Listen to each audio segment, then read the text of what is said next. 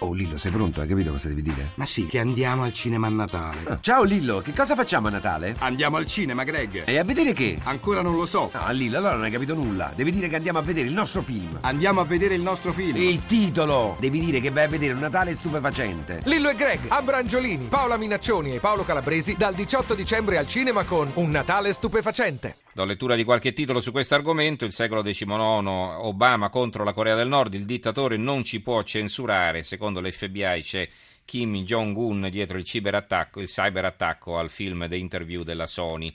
Il commento è di Enrico De Aglio, il diritto di ridere che non piace ai califfi globali. Il manifesto Sony ha sbagliato, nessuna censura da un dittatore, queste sono parole di Obama, il messaggero, ritirato il film su Kim, ira di Obama, nessun dittatore può censurarci, e però è andata esattamente in questo modo.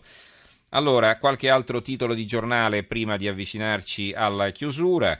Eh, vi leggo questo articolo di fondo dell'avvenire eh, dedicato a una vicenda che è veramente raccapricciante. Una strage quasi ignorata in Iraq, quel no di donne, è firmato da Marina Corradi, che ricorderete è stata nostra ospite qualche sera fa.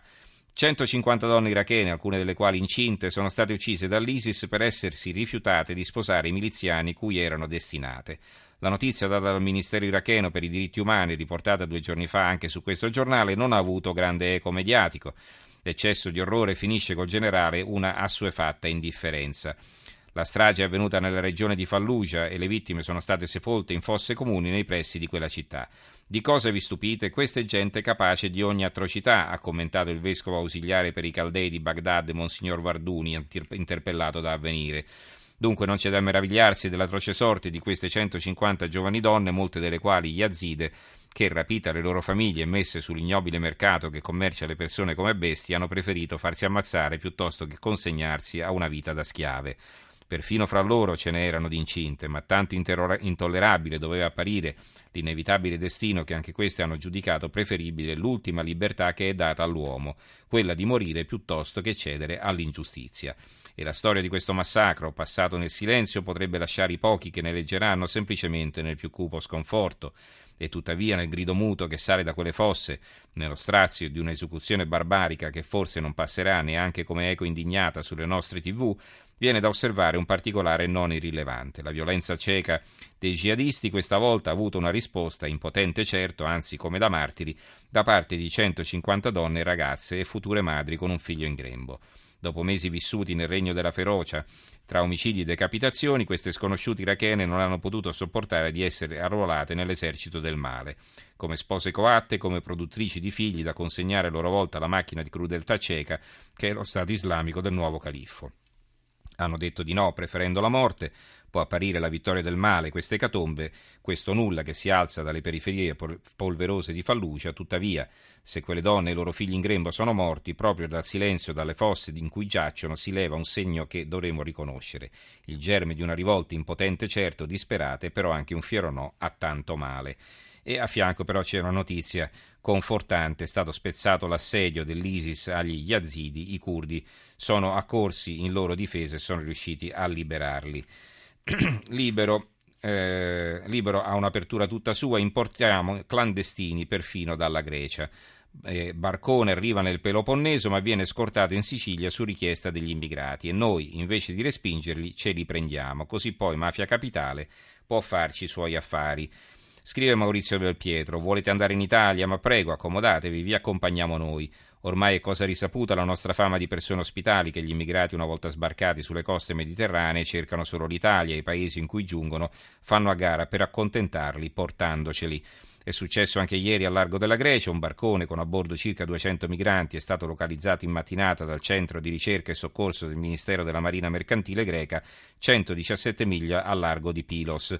Ma una volta raggiunto il barcone, nonostante la costa del Peloponneso fosse la più vicina, i soccorritori non si sono sentiti rivolgere alla richiesta di essere sbarcati in Grecia. I migranti hanno infatti cortesemente declinato l'invito a salire sulle navi con la diretta dicendo di voler andare in Italia. E così eccoli accontentati. Il tempo, l'ISIS Made in Italy, ecco la verità. Questa è l'apertura del quotidiano romano. La rivelazione, Esposito numero 2 Copasir, sito di al-Baghdadi nel nostro paese. I servizi monitorano più lupi solitari, allerta alta. boom del merchandising terroristico. Milano Finanza dedica la copertina, la prima pagina, una specie di copertina all'uomo dell'anno, l'uomo delle promesse dell'anno, eh? e nel 2015 si domanda in Milano Finanza e l'uomo è Draghi. Draghi, il personaggio leader del 2014, secondo banker, manager, imprenditori e gestori. Questa è un'inchiesta tutta di Milano Finanza.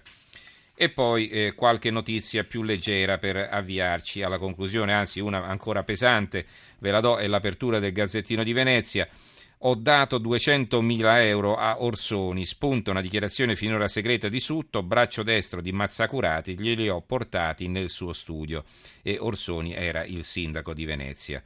Questo nell'ambito dell'inchiesta Mose naturalmente. Vi dicevo eh, un paio di notizie più leggere, l'inverno anomalo di Asiago 11 gradi, il meteorologo di solito dopo arrivano le nevicate caldo record sull'altopiano, registrati 22 gradi in più dell'anno scorso. E il resto del Carlino, una notizia, ricorderete giorni fa è stato nostro ospite il sindaco di Modena, eh, il Cotechino sfratta l'arte.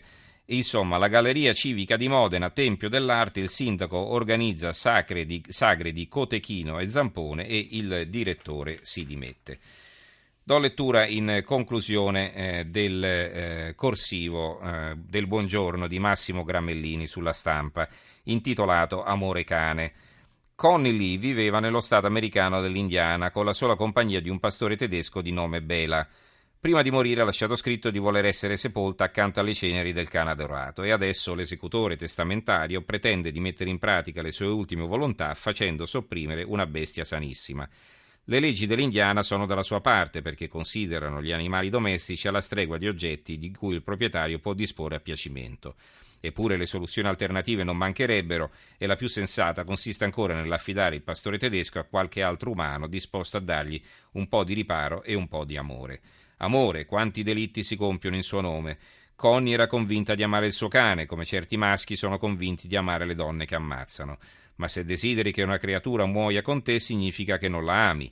Se picchi, tormenti, uccidi o fai uccidere una creatura che non può o non vuole più amarti, significa che non la ami. E se sostieni di compiere questa brutalità per amore, stai confondendo la passione con il possesso. L'amore non costruisce gabbie, non spezza ali e non pone condizioni. Se ami qualcuno al punto da considerarlo la tua ragione di vita, l'ultima cosa che dovresti volere è di diventare tu la ragione della sua morte. In fondo amare significa desiderare che la creatura amata ci sopravviva. Bene, a questo punto chiudiamo la nostra puntata di oggi. Ringrazio Paolo Ranaldi in console, eh, Stefano Cuneo, Maria Cristina Cusumano e Claudio Spagnolo in redazione, Roberta Di Casimiro in regia. Ricordo anche i nostri recapiti, il, l'indirizzo di posta elettronica tra poco in edicola chiocciolarai.it e poi se volete riascoltare o scaricare le nostre puntate c'è il sito tra poco in edicola.rai.it. A questo punto ci salutiamo, buonanotte a tutti, ci risentiamo lunedì e buon fine settimana.